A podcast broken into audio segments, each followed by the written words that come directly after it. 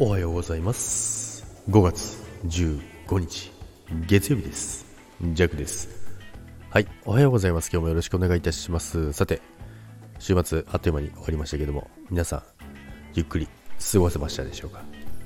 はいということでねジャックはですね今日はですね歯医者に行こうかなと思っております。久々の歯医者。歯医者ね数年ぶり行くんですけど先週のね土曜日だったかな？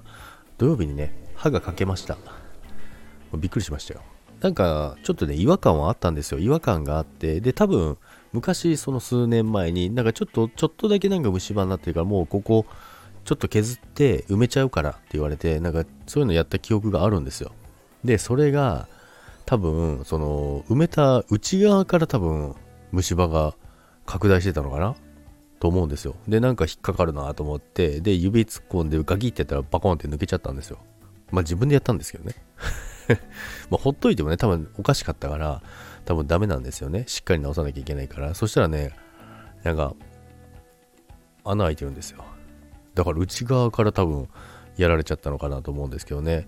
まあね、虫歯ほとんどない、ほとんどっていうか多分この1本だけなんですけど、虫歯治療ってほぼしたことないんですよね。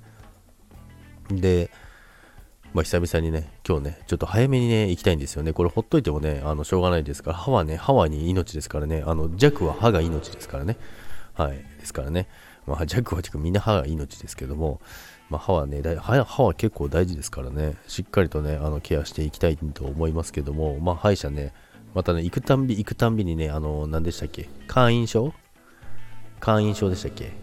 会員証って言わない、診察券か。会員証って何やな、歯医者の会員証なんてあるんかいっていう話なんですけども、まあ、その、やっぱその、お店の、お店じゃない。